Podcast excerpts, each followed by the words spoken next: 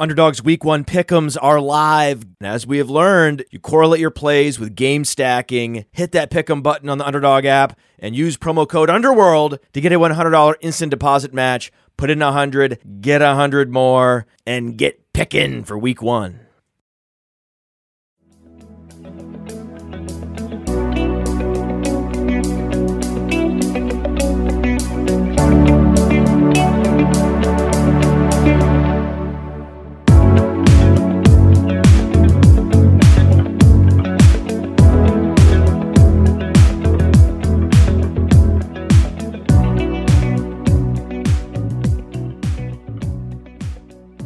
This is the Decision Point with Anand Nanduri. Anand, we're breaking down all these divisions. Now it's time for the NFC South. Spoiler alert, the Buccaneers are going to win. The Buccaneers should be the favorite. Yeah. I disagree on who the second favorite is. We'll get to that in a minute. Let's start with the worst team in the division. Consensus pick to finish last. The Atlanta Falcons. They have accidentally started rebuilding. You're too late. They're rebuilding without a purpose, and this is going to be a very long, arduous process, a lot of pain, and I feel bad for Atlanta fans. When you look at this team, when you look at how it's been managed, when you look at how the player personnel has come together, what are you thinking? So if you just take the offense, right? First of all, how the hell did this team win 7 games last year? That's beyond me. Did they? Yeah, they won 7 games last year. Wow. I have no idea how. But Matt Ryan is an Indianapolis Colt, which means Marcus Mariota is a Falcon. And no Calvin Ridley. No Calvin Ridley. And our boy Desmond Ridder is now also an Atlanta Falcon. This team is very strange. And it's because they have dynamic weapons, but not a lot else. Like, We don't know what Mariota is anymore. We'll find out this year. You mean dynamic weapon? I don't know. I think London could be a dynamic weapon. Dynamic weapon. Kyle Pitts is dynamic. We're not sure what Drake London is yet. That's fair. That's fair. Drake London is not fast. He is a below average speed for a wide receiver. So I need to see what he can do. I have faith. He was dominant at an early age with stiff target competition at USC. So for that reason, first and foremost, I am very confident that he is going to be good. We have him as our top wide receiver on our Dynasty rankings, playerprofiler.com. Get Dynasty Deluxe, and you can see exactly where we have Drake London ranked.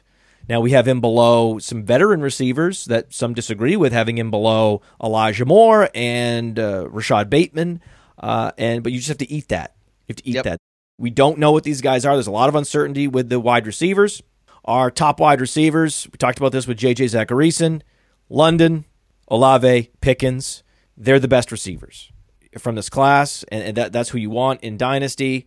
So they have this one guy, Kyle Pitts. And Kyle Pitts is going third, fourth round in seasonal leagues.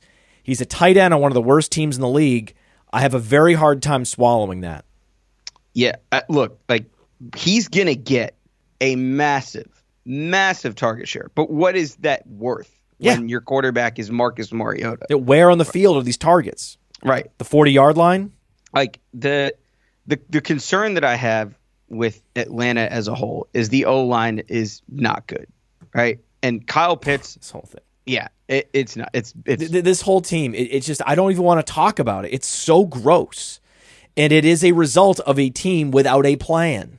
And, like, look, like, the weird part is, like, there are position groups that you can talk yourself into being like, oh, that they could be good. Like, AJ Terrell, Casey Hayward as your cornerback duo. But, like, the rest of this defense is, what are we doing here? You know, like, Lorenzo Carter, Michael Walker, Rashaan Evans. Like, your safeties are Jalen Hawkins and Richie Grant. Like, this is absolutely a work in progress that should have been a work in progress 2 years ago. And, like, the issue when you do this, like, when you hold on to your quarterback a little bit too long because you're like, oh, but the glory days, right? Mm-hmm, mm-hmm. Or the owner intervenes. Right. Like, you probably could have gotten a first for Matt Ryan 2 years ago. You got 2/3, which, like, or what was it, 1/3, 2/3? I can't remember. Whatever it was fine. It's not the end of the world. It's not what they could have gotten. It's not what they could have gotten, and you started your rebuild late. Like, when they initially passed on quarterback, not last draft, but the draft before in 2021. You missed your opportunity. You missed your window to start rebuilding with something, right? Like now you've got to use Marcus Mariota to figure out what all of your young pieces are. That's not good. Like you don't want to do that. If you had a young quarterback growing with these, you know, with the weapons that you now have, you can find out, like, okay, do we have anything at quarterback? Do we have anything at, you know, is Brian Edwards, could he have a career resurrection here? Can we, you know, what are wide receiver 3, 4, 5 on the depth chart? How bad do we need O-line help? And the answer is very badly. Like the O-line is not good. And I think a big part of the reason they took Mariota and chose Ritter is they're mobile and at least give them some chance, but throwing to who? Like unless London is what we think he can be in year 2 and 3 early on, or Kyle Pitts turns into a mega star immediately, like even then, this team is just going to be bad. Like I so badly want Atlanta to be good, but I just don't see it. There's nothing here where I'm like, okay, like this team could rip off a few wins that we don't see coming. For the most part, they're just going to be a bad team that's bad. Like they're not even an exciting bad team. Like they're not, there's no fun element. Like there's no like, oh, this guy could take a big jump. Like, you know, Kyle Pitts is a curiosity. Kyle Pitts is a curiosity, and AJ Terrell. How far can he take the tight end position offensively at age 22? How far can he get on his path to the Hall of Fame? Right? That's the only curiosity. Yeah, and I mean, like, look, this schedule has some weak spots where like they may steal a win or two, but like I just don't see what there is to get excited about in Atlanta. Other than, hey, we're probably going to have a pretty bad draft pick, like a pretty good draft pick for being awful this year. Let's see what we can get next year, right? Like that to me is where Atlanta's looking. Like this year is not about this year at all. It's about figuring out what you have in London. It's about making sure that, you know, Terrell can back up what was a remarkable campaign last year with another really good one. It's about identifying pieces that you definitely want to keep. That's really all we're doing in Atlanta this year. Other than that, there is absolutely no reason to watch this year's Atlanta Falcons team. This show makes me truly appreciate our draft kit in that we have the Vegas wins over-under for the regular season, 5.5. I'm going under. I'm going under 5.5. I don't see how they can win. I don't know how they can win 5, much less 6. Like, just so you know, like 5.5 is a very, very low win total. And to go on, like, to have any kind of confidence going under 5.5 tells you just how bad this team is going to be. You know, if it was 5, I'd stay away from it. Yeah. But if it's 5.5 and I'm thinking this team's going to be lucky to get 5 wins, that I'm going to go under. Sometimes you go under a low line because you know that the team is that bad and the bookmakers just can't go down past a particular threshold. You're like, you can't go down past the threshold? Fine, I'll take it. I'll take the under. I don't care. That's just a limitation in your book system. Fine, I'll exploit it. Our draft kit has the team projections, total plays, pass attempts, rush attempts, passing yards. Now, the rush yards, rush attempts, you're going to be bottom of the league in all these rushing categories, and the only reason why their passing yards are going to be above average is because their pass attempts are going to be so high. But if they can't sustain drives, those pass attempt projections are super fragile. Okay, yeah. And then we also have their schedule with the strength of every opposing defense, plus the overall strength of schedule for pass and run, vacated targets, vacated carries, vacated air yards this year, all the players they've added and lost in free agency, all their draft picks. I'm looking at the draft picks right now in the draft kit. I mean, we have everything in the draft kit. They did not draft an offensive lineman, and this is the easiest way to infuriate me, right? If you want to make me just angry and dismissive of your franchise, wait until the 6th round to draft an offensive lineman when you have one of the worst offensive lines in the sport, right? If you're the Bengals and you have a particular weakness at offensive line and you bend the entire will of your franchise in free agency to fixing that, the guard position, then I'm going to love you. Then I'm going to clap, right? We've talked about this, whether it be Tristan Wirfs with Tampa building strength on strength, or Rashawn Slater, strength on strength with the Chargers. getting an offensive lineman in the teens, a top tier offensive lineman in the teens, that's the win of the wins, right? That's the best possible pick in the NFL draft, better than any quarterback pick, better than any skill position pick. If you can get an elite offensive tackle in the teens, that is the best pick. That is Wirfs, that is Slater the last few years. And to take Justin Schaefer at the 6'11" as your first offensive lineman is the opposite of doing that. So to me, what they should have done is not draft Drake London. By the time this team is ready to start winning, Drake London's going to need an extension. And you've seen what these wide receiver extensions are looking like. These wide receivers are commanding huge money in free agency. What are you doing? Charles Cross went with the next pick. I remember we were in Vegas going, oh, they're going to get Charles Cross. They lucked out. He's still there. I was like, well, they're going to get Ekwonu. They're going to get Neal. They're going to get Cross. One of those three guys is going to fall to them with the 8th pick because Sauce Gardner went at 4 and Stingley went at 3. So I was like, oh, okay, good for Atlanta. They'll be able to start rebuilding the right way. Then they go with a perimeter player, and it's just slap your forehead. Yeah. Like, look, that's drafting a wide receiver that high is kind of is a luxury. Like, and they don't have the luxury of doing that. They don't. You had to go Charles Cross. You had to go Charles Cross. What are you doing? I mean, look at their schedule. Oh yeah, it's a little bit scary to start the season.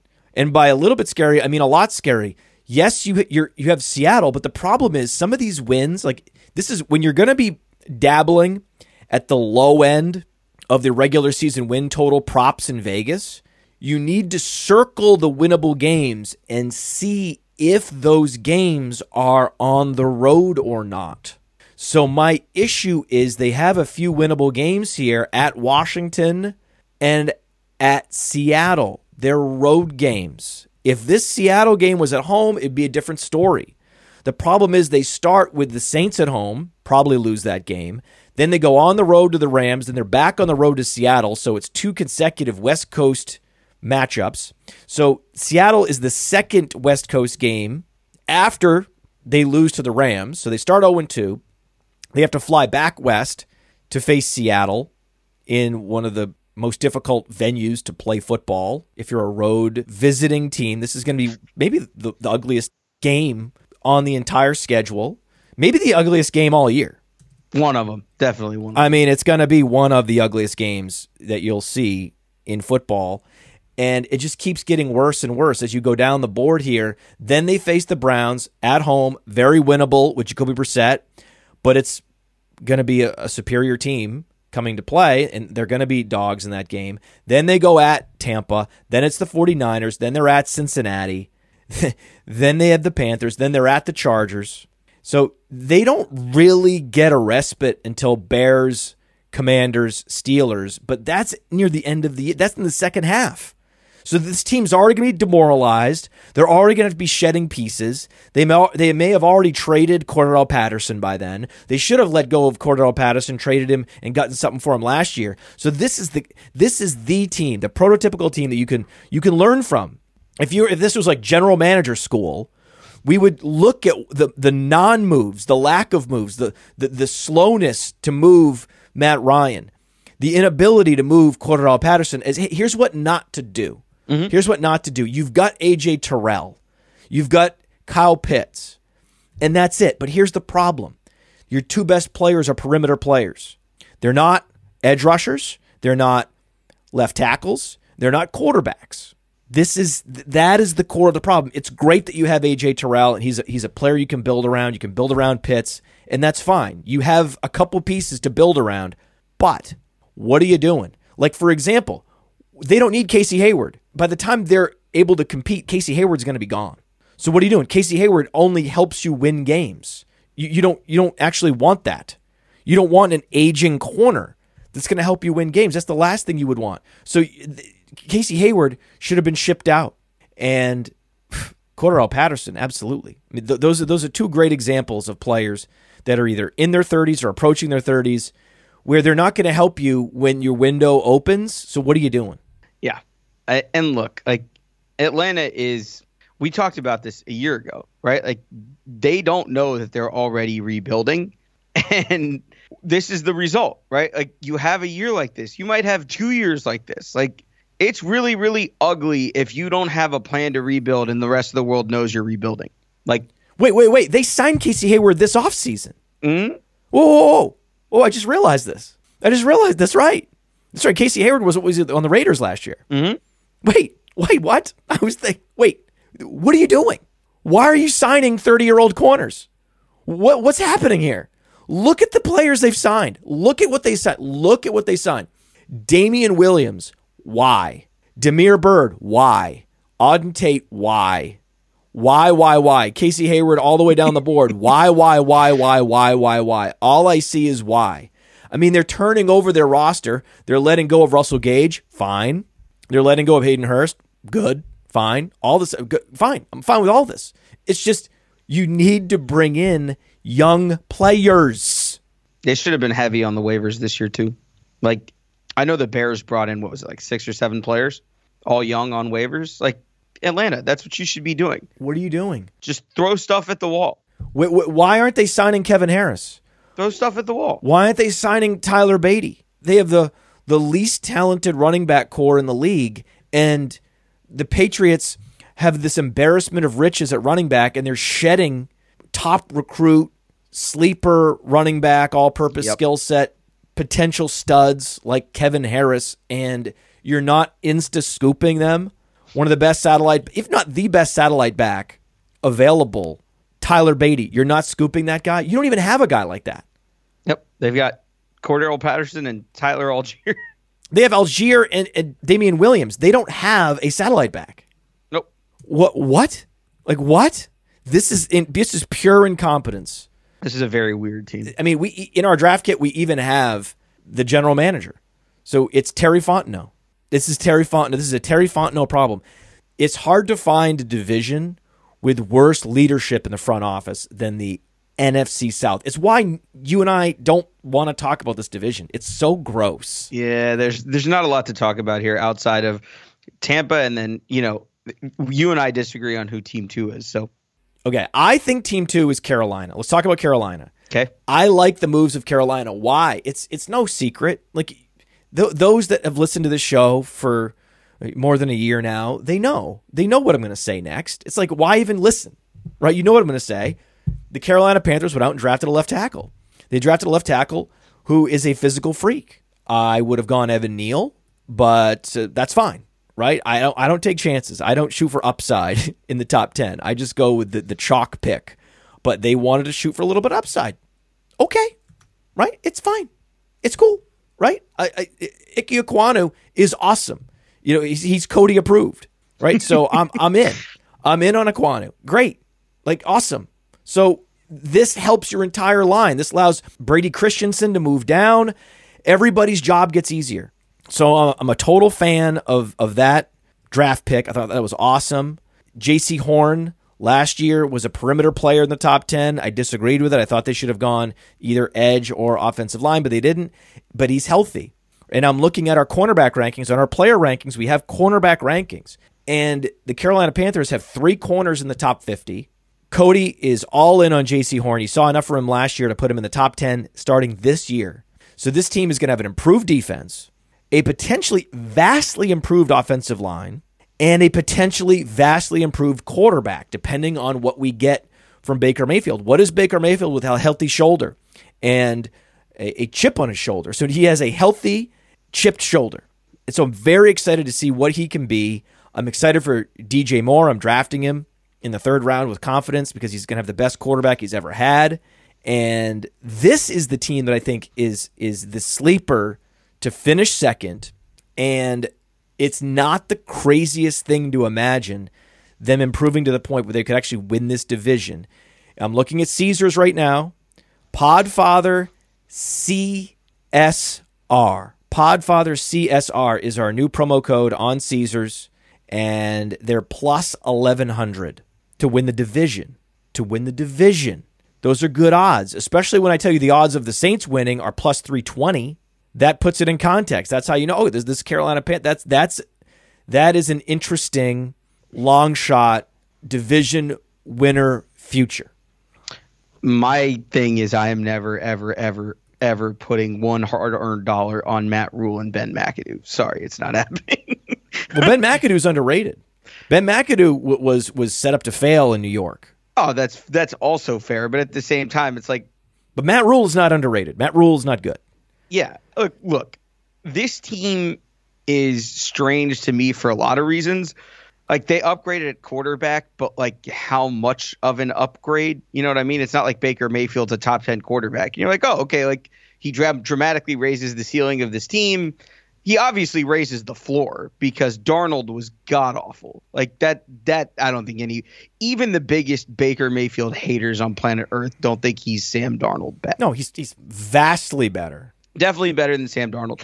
My question is that enough to move the needle? Like, I mean, obviously, we love D.J. Moore. McCaffrey's back. There are a lot of interesting things about Carolina this year. And Laviska Shenault in the slot. Visca is an interesting piece. Visca and maybe a Cordarrelle Patterson role. That's very interesting. Oh, very interesting. I love how the Carolina Panthers are picking off all these Jaguars, these premium draft capital Jaguars. CJ Henderson, if they get any, Cody thinks they're going to get a lot out of CJ Henderson this year. He thinks that was a great trade, and that the Jaguars cut the cord too early, and they could potentially resuscitate him. That he has him in our top 50 corners. That's part of the reason. If they can just rise up and have a top 10 defense and stop opposing offenses from scoring, give Baker Mayfield a chance behind an upgraded offensive line with great weapons to score some points and win some 20 to 17 games. I'm looking at their schedule. They have the Browns at home against Jacoby Brissett. I like Carolina. Then they get the Giants. Then they get the Saints. Then they get Arizona. They have 4 of their first 5 games at home. Thank you to the schedule makers. You want that momentum. You don't want to be demoralized like Atlanta early in the season. They could start 4-1. I don't see 4-1 happening. But I mean, look, their one road game is against the Giants. Their defense is much better than I think people realize, because it was built over time, and like they've acquired pieces at different points of this rebuild that they've been, on for God, it feels like forever. It's not a rebuild. They're not rebuilding. They're in purgatory. I understand they're in purgatory. It's true that they're in purgatory. Yeah. And I also get it. I don't know if I would be able to tear this team down. The defense is too good. The offensive line was good enough and has been upgraded. They made the right move in the top 10, going with offensive line, going with an anchor tackle, a cornerstone asset at the point of attack. They got value on Baker Mayfield off the scrap heap, and They got him because of politics, because he overstayed his welcome, and the Cleveland Browns were sick of the woo-yow, hooping and hollering and slapping guys on the ass, and so he finally grated on enough nerves in Cleveland that they needed to give him a fresh start. So anytime you can give a reboot to a number 1 overall pick, the last time a team did that was a team that we think has maybe the best front office in the sport in Detroit with Jared Goff. So it's very possible. It's very possible we have a Jared Goff-like resurgence for Baker Mayfield. I am bullish on the Carolina Panthers. I'll go as far as saying I'm very bullish. I'm much more bullish on the defense than I am the offense. And the reason that I'm much more bullish on the defense is I think that they've identified really good values in the draft and the way that they've built this defense. Brian Burns, Etor Gross-Matos is a much better edge combination than anybody's going to give him credit for. No, it's a good overall defense. Every position group has playmakers. Because the thing is, a lot of people are just like, oh, Carolina's boring. We're not going to watch Carolina. But if you watch these guys, Derek Brown, Brian Burns, Etor Gross-Matos is a really good defensive line. I'm not saying that they're what Washington was a year ago, but they're a really good defensive line for what they are. And they have a good secondary. And then J.C. Horn, Dante Jackson, Xavier Woods, Jeremy Chin. That is, at very least, that's above average. Oh, yeah. And they have depth. And there's depth there because they gave up basically nothing for Henderson.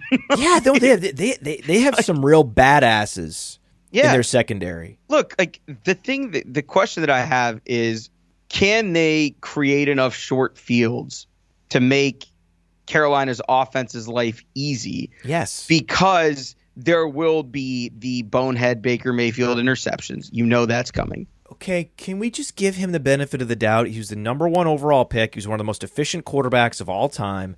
He's been dealing with some truly devastating injuries to, I don't know, his shoulder. Nah. Okay, that it's helpful for a quarterback to have a throwing shoulder that works. And I just want to see what Baker Mayfield looks like without Jarvis Landry in the wide receiver one chair. Yeah, but buddy, Nick Chubb and Kareem Hunt are not back there. If McCaffrey goes down for any length of time, good luck. Like it's gonna be the Chuba Hubbard show. I'm fine with it. I'm fine with that. What we can't have is a D.J. Moore injury. That's the key. We cannot have a D.J. But then that wide receiver core becomes very challenging. I also want to mention, we have to mention, that Terrace Marshall is essentially explosive N'Keal Harry, and he's going to be flushed out of the league faster than N'Keal Harry. If they're already trading for Laviska Shenault and slotting him in and pushing Marshall down the board, right now, what is he, their fifth receiver? Because Shi Smith has overtaken him as well. Yep. Shi Smith is a quality possession receiver, and now you can play Robbie Anderson in that traditional field-stretching role where he doesn't really command a high target share. He doesn't deserve a high target share, but he can create more room underneath for McCaffrey, for Moore, for Shenault.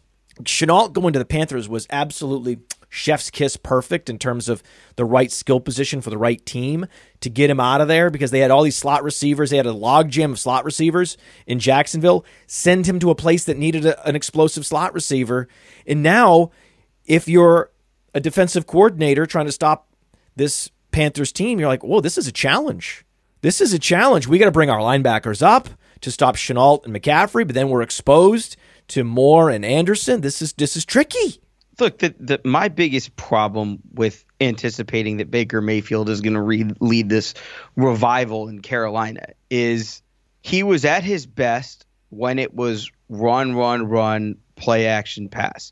And so my concern, obviously being in Carolina, is how much is he actually going to try to do, right? Like if he plays within what they tell him to play within, this team will be better than I think people think. If he doesn't, things are going to go south really quickly. So like what you're betting on essentially is that they've surrounded Baker Mayfield with pieces to make him successful, and not that he will make everybody else better.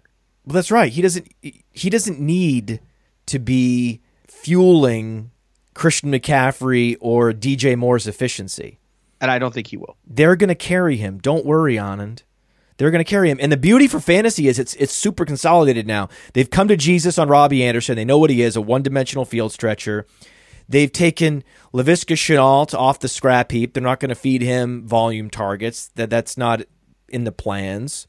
It's just going to be consolidated around Moore and McCaffrey. And those two players are pretty unstoppable. So with this offensive line, if this offensive line can make a leap, especially in the second half, once Ekwonu gets acclimated, 6.5 is the win total on Caesars for the Carolina Panthers, and it's plus 100 to take the over. There are other books that have it at 6. And I would not bet it at 6.5. I would go look for it at 6 and go over, because I think worst case scenario is they win 5-6 games. Yeah, and I mean, like, look, if you miss out on a future by one game for a team that has a 6-win total, call it what it is. You know what I mean? Like, there's obviously, if they've improved as much as you think they've improved, there's a chance for them to get to 7 or 8 wins. And what do you mean I think they've improved? You don't think Ickey Ekwonu's good? You don't think J.C. Horn's good? He's a healthy J.C. Horn? This isn't my opinion, Anand. You need to wake up.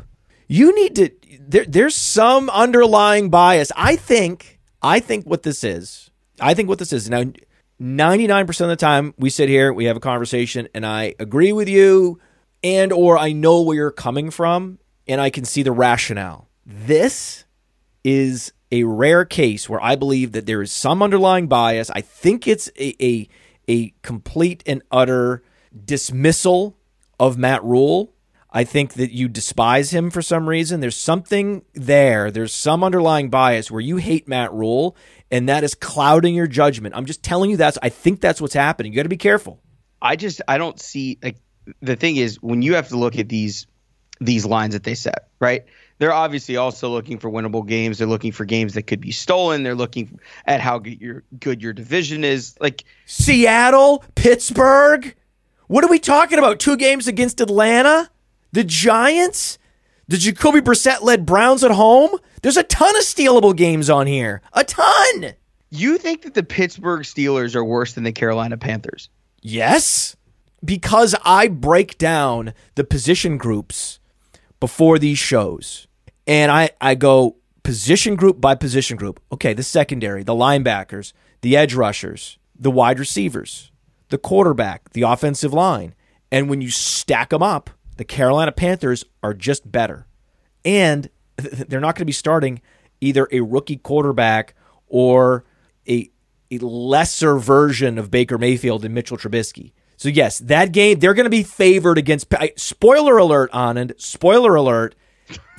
The Carolina Panthers are going to be favored against Pittsburgh at home in Week 15. See, this is not about me and Carolina. This is about you and Pittsburgh and your vendetta forever against the Steelers. What? Dude. Come on. No way. They have them set at 6 wins. Matt, you're talking about them as a sleeper to win the division. I just think it's good value. I think it's good. If you're dabbling in the futures markets on long shot division winners, and I had to pick my top 3 long shot division winners, Carolina's on that list. That's all I'm saying. It ain't the Saints, because we got to look at the Saints. The Saints are overrated, just like the Carolina Panthers are underrated. So that to me is where you can have the arbitrage where the Saints at 7.5, I go under, and then I go over on the Panthers. If they both win 7 games, I win both bets. Hell yeah. New Orleans is so strange because you've had for so long it was Peyton and it was Breeze, right? And then last year we got to see what life without Breeze was like, but they still had Peyton. So what does life without both of them look like? I have no idea. What does life without Teron Armstead look like? That's also a very fair question. These are the questions I like to ask. New Orleans, to me, has one of the widest range of outcomes. You think Tyrann Mathieu is going to fix it? No. You think he's the answer? No. When you see some of these signings, this reeks of desperation. It reeks of desperation where the Carolina Panthers, you understand, they're in a situation where they're too good to tank, and they're doing their best, and I respect them for it. The Atlanta Falcons are going to tank by accident, and so they're going to get from point A to point B in a super inefficient way, but they're going to get from point A to point B. The tragedy of the Saints is they need to be tearing this down and blowing it up, but they're going to be just good enough with the Cameron Jordans and the Alvin Kamaras and now the Chris Olaves, that they are going to win about 7 games. Like, look, they have to start Daniel Sorensen, and that scares the fuck out of me. Their secondary's bad. Their secondary's look at the draft kit. We have Sorensen as their 3rd safety because they're in such a bind that they're starting essentially a 3rd-string safety. That's the beauty of the draft kit, is we show you where these guys are on the depth chart. And it's terrifying. I mean, look, Tyrann Mathieu's going to have to play the role that Jalen Ramsey plays for the Rams. And I do not know that he has the physicality to do that. Because, look, when you have to match up against the dudes that they're going to have to put Tyrann Mathieu on Kyle Pitts. Godspeed, kids. Good luck with that. I do not think that's going to go the way that they think that's going to go. The offense is fun. Don't get me wrong, like there are a lot of fun pieces on the offense, and if you look at it that way, you know, with let's say that Thomas comes back healthy, which obviously is a leap. He's not healthy now. He has a hamstring injury, right? And then Olave does what he does. Landry is any percentage of the guy that he was early. Landry, the presence of Jarvis Landry is even more reason to fade this team. Look at their offensive line, dude. This is a real problem. This is a real problem. They lost the one guy, the one hope right, that they had was Trevor Penning, with master stroke pick to go up and get Trevor Penning. I mean, I loved it, right? Great. Awesome, right? To leave this draft with Penning and Olave, now they had to give up future picks, which I would not have done.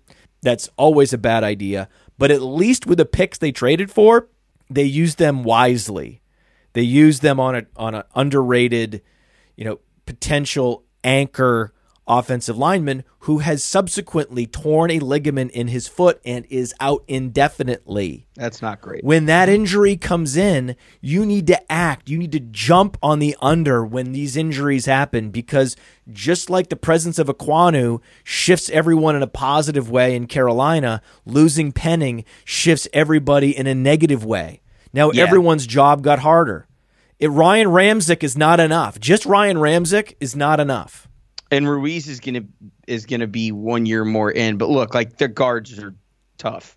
The guards that they're going to be starting are not what you want when you have Jameis Winston and Kamara and Olave. And look, like, this team is just weird, man. For Carolina and New Orleans, to me, like, you have very defined positions on. To me, I think that they're two of the more intriguing teams in the league, but not in like they could make a run kind of way. No. Just basically in a who's going to be second and flattened least by Tampa kind of way in this division. Well, I mean, I do like D.J. Moore because I believe that the offense is going to be significantly better, and Ekwonu is a big part of that. I also believe that because Chris Olave can operate in all quadrants and he can run shallower routes, with precision, that is going to help him if Jameis Winston doesn't have time to throw. I think that this team is going to be losing more than they're winning. They're going to be throwing. That's going to propel Jameis Winston's fantasy production and Chris Olave's, and I don't trust anyone else. I don't trust anyone. The only other player I have of any kind of quantity from this offense is Adam Trautman, because Adam Trautman was a monster producer in college. He has athleticism that is similar to Dallas Goedert. He is back from his concussion. That was unfortunate. They got to wear more of those padded helmets more often, I guess. Yep. But he is a quality player. He is good at football. So they have some players that are young that are good at football on offense, and those are the players I'm focused on. Trautman more in dynasty, Olave everywhere. Absolutely. I want Olave. He is really the last wide receiver in seasonal league drafts that I'm super interested in. Once he's off the board, I lose a lot of interest in the wide receiver position. Yep. There's nothing else to say. Kamara's going to be Kamara if he's out there. Well, they went out and they brought back Mark Ingram. And so when you see these teams like Atlanta bringing in Damian Williams, like the Saints bringing back Mark Ingram, it's so infuriating because you have a chance to hit on a young running back, and then you're crowding them out with these players that aren't helping you win games, and they're not helping you build for the future. It's truly, truly infuriating, but this is why we hate this division. Yeah. This is, if I had to boil it down to two names, the reasons why we hate this division are you have teams that should be rebuilding that don't know they need to be rebuilding or are rebuilding by accident that are signing Damian Williams and Mark Ingram. And they're chasing Tom Brady's Buccaneers, by the way. That's my favorite part about this. Like, if you think adding RB2s is going to help you chase down, what they've got going on in Tampa, I don't know what to tell you. What they got going on in Tampa is a lesser team than they had last year. I agree. So they won 13 games last year. Their win total now is 11.5. I'm going under. I'm going under as well. Why are we going under?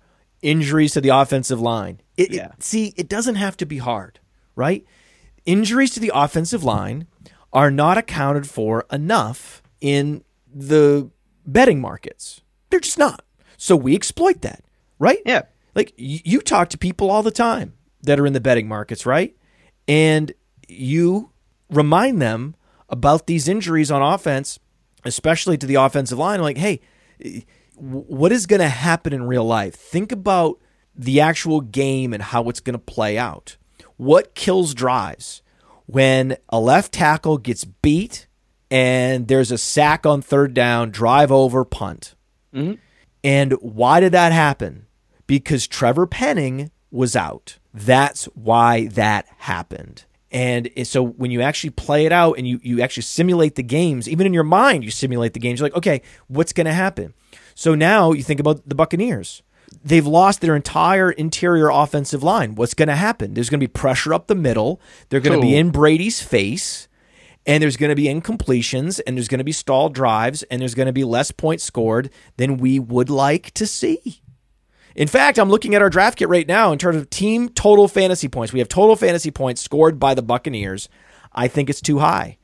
I don't think they're going to be able to sustain enough drives. Look, the losses for this team are not insignificant. Kappa and Marpet both leaving, right? Then you've got multiple injuries at center. Jensen's done maybe for the year. Backup center, potentially done for the year. What does Brady hate more than anything in the world? Interior pressure. Now, they did bring in Shaq Mason. Good for them. Which is good. That's real. I'm looking at the draft kit right now. Players added, lost. Shaq Mason added. But there's a hell of a lot more players lost. Remember, they also lost one of their best blockers, who's not actually an offensive lineman. His name was Rob Gronkowski. Yeah, and I don't think he's coming back. Like, no. People have argued about it back and forth. Maybe he joins them for a stretch run, but that's not going to help you in October. What about the defense? Jason Pierre-Paul, gone. Ndamukong Suh, gone. Gone. I'm looking at gone. I'm like, there's no way. I think that this division is going to lose a lot more games than they win. Yeah. And this is why the Carolina Panthers to win the division is sneaky. It's sneaky. It's a long shot. It's likely not going to happen. But there's value there because this team could implode. Just because you have Tom Brady, it's not a guarantee that you're going to have a winning record. There are good quarterbacks. Look at Russell Wilson last year. There are good quarterbacks that find themselves surrounded by below average players in the most position groups, and they just can't win games. They're desperately going to – they need – and this is the weirdest part. I can't believe we're saying this in 2022. They need Julio Jones to be Julio Jones. He has to be that guy again because they can't wait for Godwin to come back. Like Godwin, not 100%. Mike right. Evans, hamstring injury. Julio Jones, a hamstring injury about to happen any moment now. Right. Russell Gage, undisclosed injury. Tyler Johnson cut. Which I didn't get that. That was weird to me. Well, he's a possession receiver, and they needed Jalen Darden for special teams. Fair. That's what happened. That's the numbers game. I understand why that happens. It's fine. What's going to save Tampa is that they are in this division. Yep. Right? They are going to win when they go to Atlanta. They're going to beat the Saints, and they're probably going to beat the Carolina Panthers. I think they're going to split with Carolina, but because the Saints are going to be worse than expected and the Falcons will be atrocious, that is going to help them. They also play the Steelers, so one of their road games is at Pittsburgh. They're going to win that game. They have Seattle and London, so their London game, which is always has the possibility for random events and outcomes. There's no way they lose that game. So you look at their schedule, you're like, okay, there's a lot of games they're going to win on here. They're going to make the playoffs. They're going to be fine. But it's challenging to start on the road at Dallas, and then at New Orleans, and then you've got the Packers and the Chiefs. They could begin the season 1-3. Look, this schedule, if we just run through it, is very strange to me because a lot of their toughest games are at home, but their road games aren't a complete joke. So they start at Dallas, at New Orleans, right? Well, they did get unlucky also later in the schedule. They got unlucky because they faced the Browns with Deshaun Watson. They play at Cleveland with Watson, which is going to be his home debut, I believe. They've got the Rams at home, which, you know, historically has been a problem for them. Like Baltimore comes there, which is a weird team to prepare for. At Cleveland, at the Niners, at Arizona, Cincinnati at home. Like, see, they face Arizona with DeAndre Hopkins. It's a very unfortunate schedule. Oh, it's a horribly unfortunate schedule. That they have to face Arizona with Hopkins. They have to face Cleveland with Watson, and both of those are road games. So they're going to lose a bunch of home games, and they're going to have all these challenging road games, and they're going to just have to hold serve when they go at Carolina. I think that's a losable game for them. They're going to go at Pittsburgh, fine. We talked about Seattle. They're going to win some games, but yes. They're going to win 10 games. Their home schedule. Let's just go through just their home, just real quick. Oh, home. My God. Their home games, okay? If you're a season ticket holder, by the way. What a treat this is. What a treat. What a treat. Like you said, I mean, imagine you're a season ticket holder. You're looking at this. Ready? Season ticket holder. Ready for this? Green Bay, Kansas City, Atlanta, Baltimore, Los Angeles Rams, Seattle, London doesn't count, New Orleans, Cincinnati, Carolina. That's probably the greatest home slate schedule I've ever seen. Like in terms of being a fan. Burrow, Mahomes, Rodgers, Lamar, Stafford. You get to see all of them. And then you get to welcome back Jameis Winston. You get to welcome Jameis back. You get the fighting Baker Mayfields in Carolina. Like, this is a really fun home schedule. It's just they're going to win 10. They're going to find a way to win 10 games. Yes. I do not think they find a way to win 12 games. So I'm with you on the under 11 and a half. Yeah. 10-7. This is a 10-7 team and a 10-7 schedule all day. Yeah, and like, look, the NFC is open not because there are teams that are ascending and great, but because there's a lot of talent that's left the NFC for the AFC in recent years. And so when you look at it that way, right, Tampa's going to have a shot to come out of the NFC as the team that represents the NFC in the Super Bowl because the conference is relatively weak, not because they're strong. They're not going to the Super Bowl. How many teams do you think are better?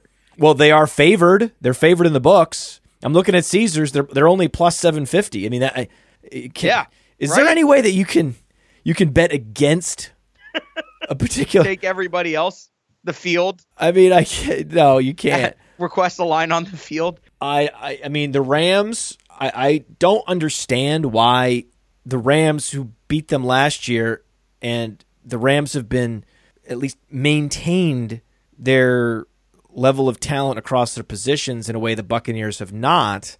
So I don't know why those odds aren't flipped. Yeah, I think the Rams are more likely to go to the Super Bowl than the Buccaneers, don't you?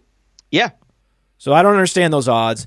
I think the 49ers are a candidate, and then the Eagles.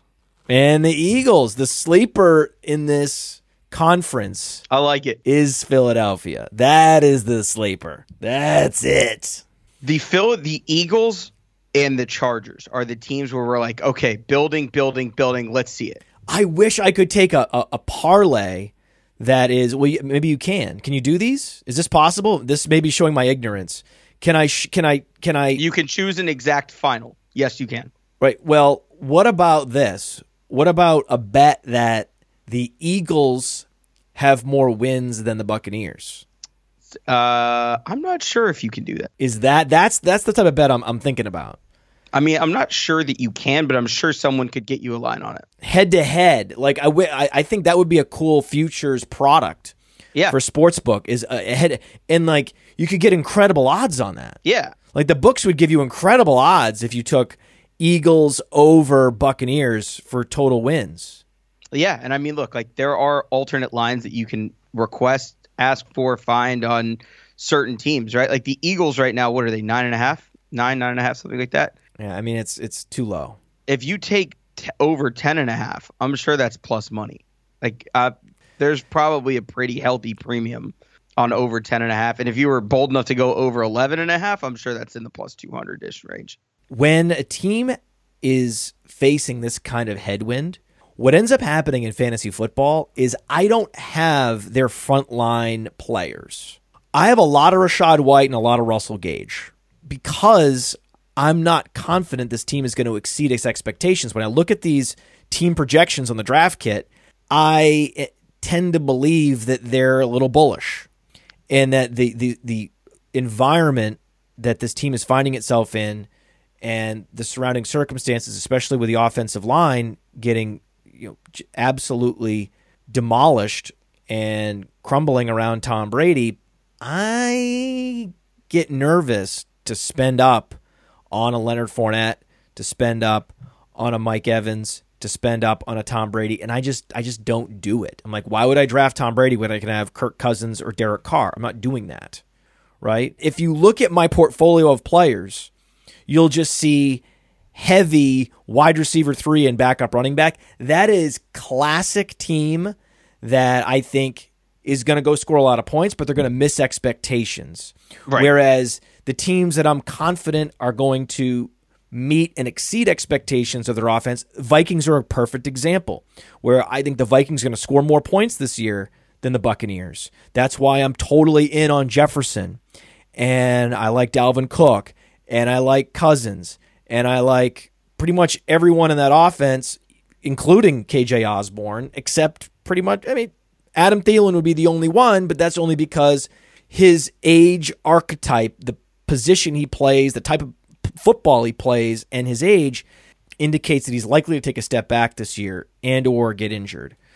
So the probability that Adam Thielen misses expectations this year for reasons outside the offense are too high to justify drafting him there when I can have Elijah Moore. Oh, agreed. Someone with more upside, or I think a more stable asset, someone like Amari Cooper. Yeah. Or just shoot for pure upside like a Chris Olave. That's the direction I'm going to go instead. But that's a great example where with the Vikings, I have frontline players. I have Cook. I have Jefferson. I have Cousins. I have a lot more than I have any Fournette, Evans, or Brady. I like Evans this year just as if you based on where he's going, just as a consistent, especially if you can get him if you're going, heavy RB builds or whatever the case. It's process of elimination. If you take a running back in round one, yeah, oftentimes Mike Evans is by far and away the best option for you at the end of round two. So you just push the button on principle because the guy has put together 7,583 consecutive 1,000-yard seasons. Right. And look, like, you're drafting floor over ceiling there, which is fine. It just depends on your build and what you're doing and how you're going about it. Right. Yeah. So basically, that's true. That's a great point. I do have some Mike Evans, but it's because of where I was drafting and a lack of better options at wide receiver at the end of the second round. It wasn't because I was out here seeking Mike Evans. Right. Mike Evans is not your classic target. Right. You're not over the moon about Mike Evans where you get him. But if you start off with, early first round pick and he's there at the end of the second as the best option before you have the RB drop off and, you get into a tier of wide receivers that really need to go in round 3 or 4, I'm fine with taking him. It's just the thing is, like, he's never going to be this like weak winner or, crazy upside player that you want him to be, that most of the receivers that go in front of him are. Well, no, he can be because he can score 3 touchdowns. That's fair. The 3 touchdown games that he had. No. The 3 touchdown game is out there for Mike Evans. So there's spike weeks there. I'm not going to say that he's not a good best ball play. He's absolutely a great best ball play. He is a spike week specialist, but more on touchdowns than on yards now. That's how he's changed his game. So he used to score a lot of his fantasy points with air yards, right? He could put up 1,500 yards. Yep. That's not his game anymore. Now it's more he's going to put up 15 touchdowns. Right. And he's like, what Mike Evans does, he's so good at. Nobody has been able to figure out how to stop that man in the red zone in the past few years. Right. And now there's no Gronk. So there's even more likely that he hogs the red zone targets. Right. Like, look, like, as much as we talk about target concentration and, this team might be one of those, right? Like, when we talk about Tampa, you don't typically think about it as a very concentrated target share because it is just Evans and Godwin, whoever they throw out there, tight end, running back, whatever. Brady will throw to whoever's open. We know that. But given the injuries that they have at important positions and with Gronk now gone, Evans may demand a target share, especially early in the year. Oh, Evans is going to be one of the most heavily played DFS wide receivers in the first couple weeks. Oh, yeah. And the shootouts that they're scheduled to have when they're playing the Rams and they're playing the Bengals and Chris Godwin is not playing. Yep. It's going to be huge ownership percentage Yep, there will be a Julio Jones week on Mike Evans, and all very justified, very, very justified. But yeah, it's the Julio Jones signing made it more difficult to justify drafting Buccaneers wide receivers in seasonal leagues, and in general, we are going to look back in a couple months. We're going to look back at this, and we're going to say, yeah, we should have seen that. Brady would be human. He's 45 years old. The offensive line went from well above average to average or below average. And the storyline is all these stalled drives and their inability to score points. And that's just a storyline that you need to be prepared for this year. Yeah. Look, I think the only reason, the very singular reason. So when we look at all these over-under lines that are set by books, they attach a lot more stickiness to the regular season in terms of 17, 18 weeks of consistent results over a year than they do to a playoff run. Now, obviously, we love the narrative of, okay, this team went on a run in the playoffs. The Bengals were the 4 seed. The Rams were the 4 seed, right? But sometimes it takes them longer to acknowledge what's going on here. The Bengals made a playoff run and then attacked the worst part of their roster. Tampa didn't make a playoff run as essentially the de facto 1 seed, 2 seed when Green Bay got knocked out, right? And they were unable to come up with a winning formula against the Rams. And then they lost the entire interior of their offensive line and the entire interior of their defensive line, right?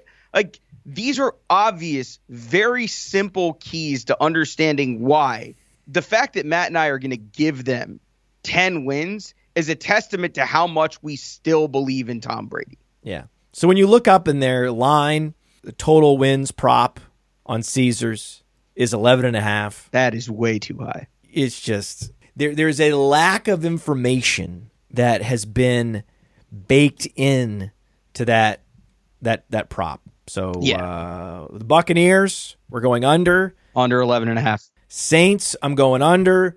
Falcons, I'm going under. And if you're going to go under three teams, you got to go over one team.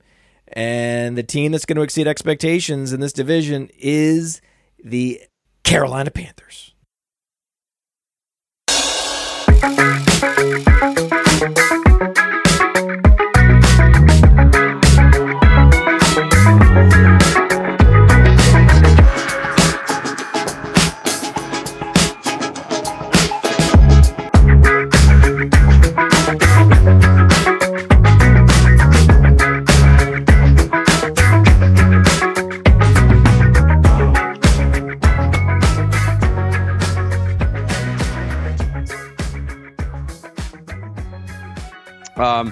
The South is stupid.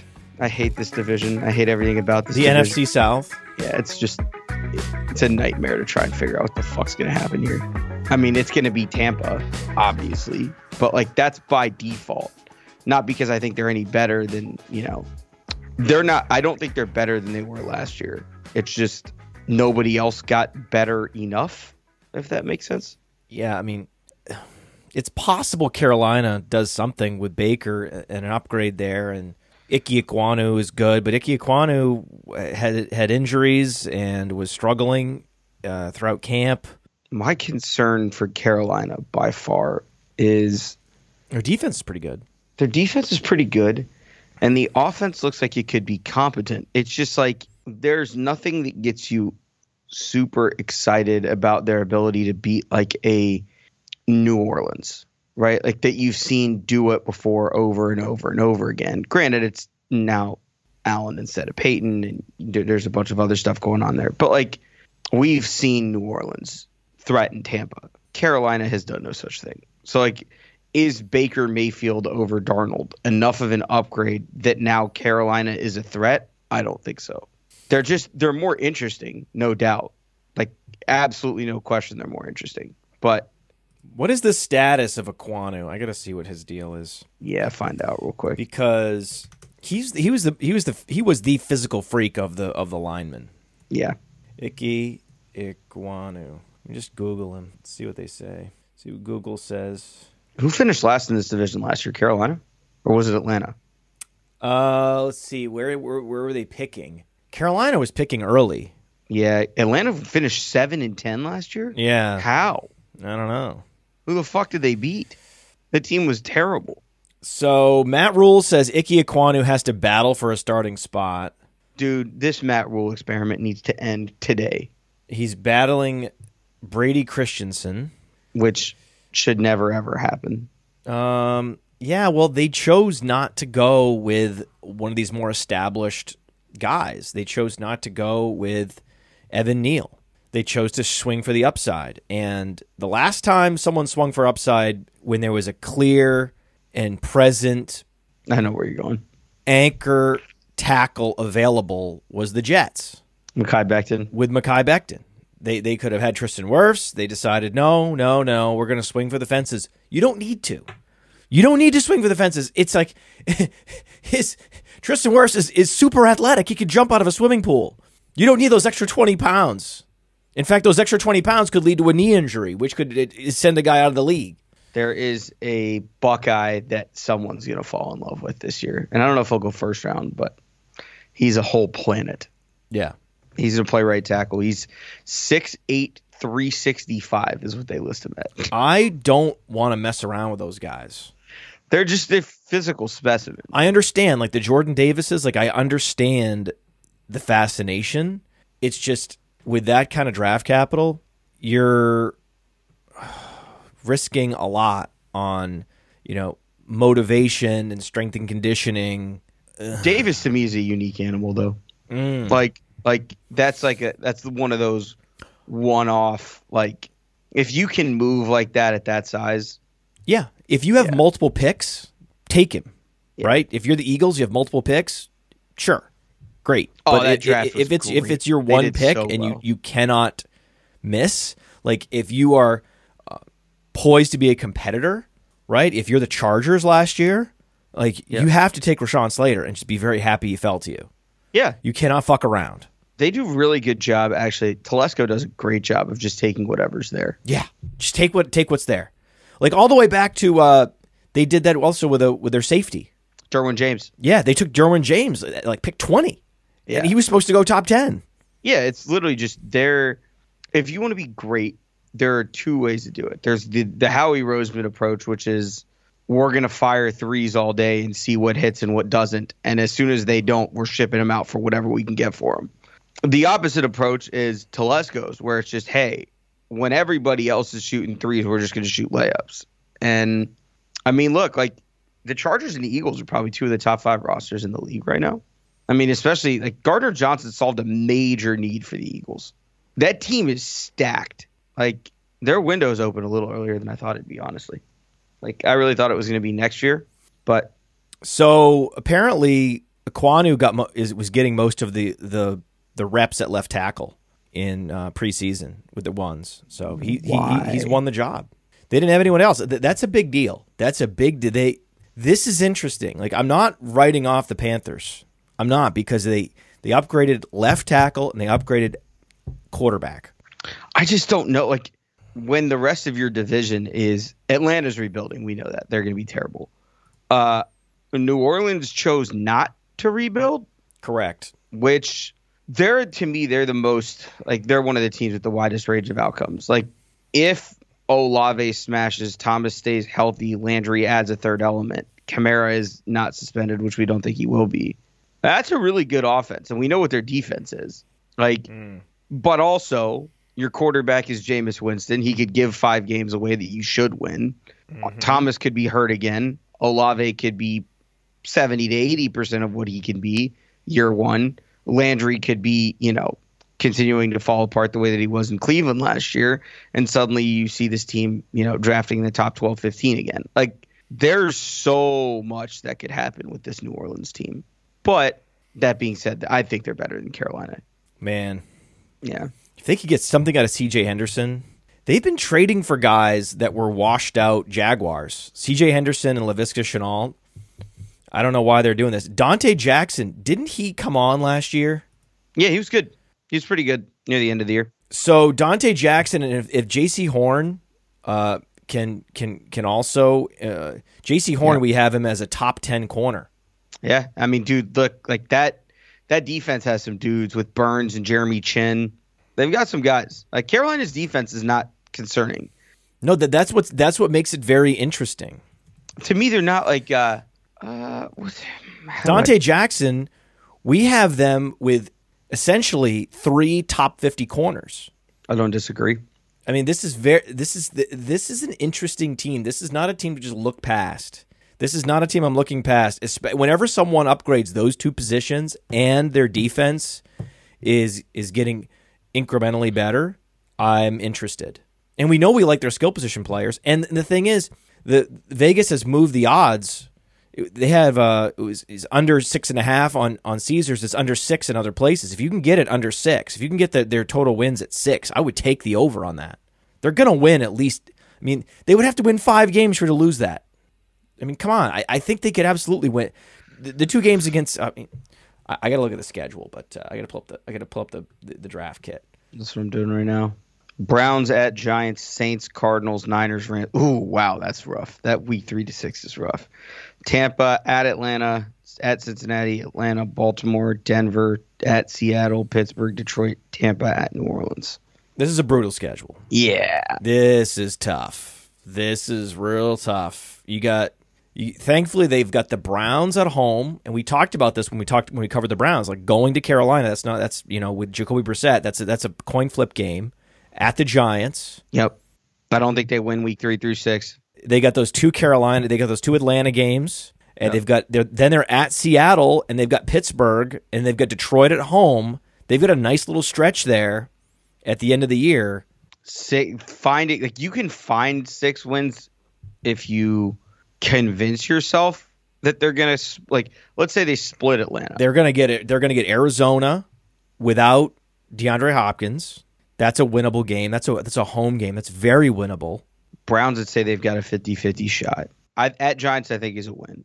Maybe. We'll see. Split with the Falcons. That's 2. And then, essentially, you're banking on that they steal 1 and go on a mini run 14-16. They can steal a game. Like, they could steal, like, 49ers at home. They could steal that game. They could steal at Saints. They could steal that. Early season's also weird. Like, I don't think people talk about that enough. Like, last year I was at that game where the Bengals lost to the Bears at home. Yeah. Like the Bengals lost to the Bears at Soldier Field. I'm like, this is what a weird ass game this is. Like, yeah, they could conceivably start 4-0. This team could start 4-0. They've got 4 home games in their first 5. Against the Cardinals, the Saints, the Giants, and the Browns with Jacoby Brissett. They could start 4-0. They could start 4-1. They could start 4-1. I just don't see the Arizona and the San Fran games as super winnable for them. They're just not, like, they're home games. Yeah, but their O-lines just aren't built for what San Fran's going to throw at them, what New Orleans is going to throw at them. I'm looking at their line right now. It's not bad. Not bad is not going to deal with Nick Bosa. When you move a left tackle in Christensen, when you move a left tackle to right tackle, he suddenly is in a much better position. If Ekwonu has developed this summer the way we hope, I mean, this is interesting, man. This is an interesting team. I mean, you're looking at like Myles Garrett, Kayvon Thibodeau, Cam Jordan, J.J. Watt, and then Nick Bosa. Yeah, like. That is not a walk in the park. Austin Corbett's getting better. We'll see what happens. I mean, it's not so much that. It's just like, you know, Baker's propensity to have happy feet when the pocket's not clear. You know, with this. I'm interested. I'm interested to see how Baker does with a healthy shoulder. You're higher on this team than I am. I think I'm higher on this team. I'm lower on the Saints than most people, and I'm higher on the Panthers than most people. I think I'm higher on the Saints than most people and lower than the Panthers. I'm also terrified that the Buccaneers' defense is getting old. Their offensive line is in tatters, and that Tom Brady doesn't seem to have his heart in the game anymore, and that they're relying on a bunch of players that either have lower body injuries or are about to at the wide receiver core. Yeah, in their skill position. So I think this is what is Carolina's odds to win the division. Take a snap guess, +850 maybe, +900. Something like that. Division winner. Hold on. AFC West. If it's more than 10-1, that might be a little crazy. Plus 1,100. Plus 1,100 just to win the division. Plus 1,100. I think that this team and is a lot closer to the Saints, and they have the Saints at plus 320.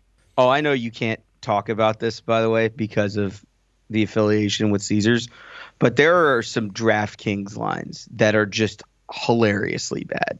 Like, no, you can talk about that, sure. The correlated markets. So, like, this is one of, I talked to Dalton about this at length, actually. Like, one of the best ways to get value on anything is when a play is offered not as a parlay, but like as set odds between correlated markets, but not priced that way. So, like, for example, right now DraftKings has like futures parlays for leading the league in receiving and passing yards. Okay. And so, like, Joe Burrow and Cooper Kupp are at like plus 9,000, and Joe Burrow and Jamar Chase are like plus 10,000, which doesn't make any sense because they're correlated markets. One would almost have to happen in order for the other. Same thing with Allen and Diggs. Same thing with Carr and Adams. We should talk about this on the show. Okay. So if you're going to take, if you want to, those parlays, you need to correlate. You must correlate. Because the thing is, like, you can't take them individually. The book itself will parlay them for you as a futures bet, right? And set a line. Now, if you were to take Burrow outright and Chase outright, it would be like plus 14,200, somewhere in there, right? Whereas the number that they give you is plus 10,000, but relative to their other markets, that's not correlated enough. Like, if you think that there are, because you're going to offer worse odds on it than what you think the realistic chances of it are. And in that case, I think it's more likely than 100-1 that those two things happen. It's more likely than 190-1 that Allen and Diggs do it. It's more likely than, I think it's 140-1 that Carr and Adams do it. Like, hey, this is why we're going to be developing an app, and the focus of that app is to create an awesome user experience that makes people want to play and want to play more. Yeah, like the one of the things that we got, so like we just did a redesign of the app, and some people hate it, some people love it. But like, you have to consistently innovate in a space like that as more and more and more people realize that it's an option, right? Because like forever, gambling was like this taboo thing that like only happened in the shady underground and or in Vegas, right? Now it's as simple as downloading an app, getting a promo code, and you can literally bet on anything that you want. But the there's a middling market that's being somewhat unoccupied, right? Like, they're the guys that are on the app that are still going to Vegas every week, which good for them, good for us. But, you know, it's hard to get metrics for that when you're on the app side and trying to figure out what guys do in Vegas, vice versa. It's just not fully integrated yet for anybody. And I think the first group that truly gets the A to Z integration done, where like I can pull up my player and see what he did while he was at Borgata in Jersey, what he did at MGM Grand in Vegas, what he's done on the app, and see all of that as like a customer profile. Whoever gets that done first is essentially going to win the war, whether it's Caesars, whether it's MGM, whether it's, you know, there are obviously others, Planet Hollywood, which Dalton's 100-1 ticket on Higgins from Hollywood is crazy. That is nuts. What'd he get? He has Higgins to lead the league in receiving yards. He got it 100-1. How do you get that? Planet Hollywood in person. Wow. Yeah. That's awesome. He's got a bunch of 75-1s. I have a couple of 70 and 65-1s.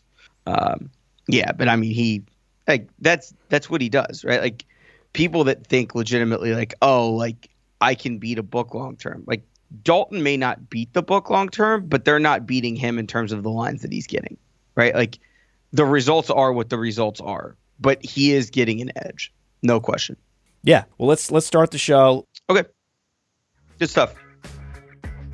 For the most part, they're just going to be a bad team that's bad. Why? Casey Hayward all the way down the board. Why? All I see is why. Okay. Right? It's fine. It's cool. Right? What do you mean I think they've improved? You don't think Ickey Ekwonu's good? You don't think J.C. Horn's good? He's a healthy J.C. Horn? This isn't my opinion, Anand. You need to wake up. See, this is not about me and Carolina. This is about you and Pittsburgh and your vendetta forever against the Steelers. Burrow, Mahomes, Rodgers, Lamar, Stafford. And then the Eagles.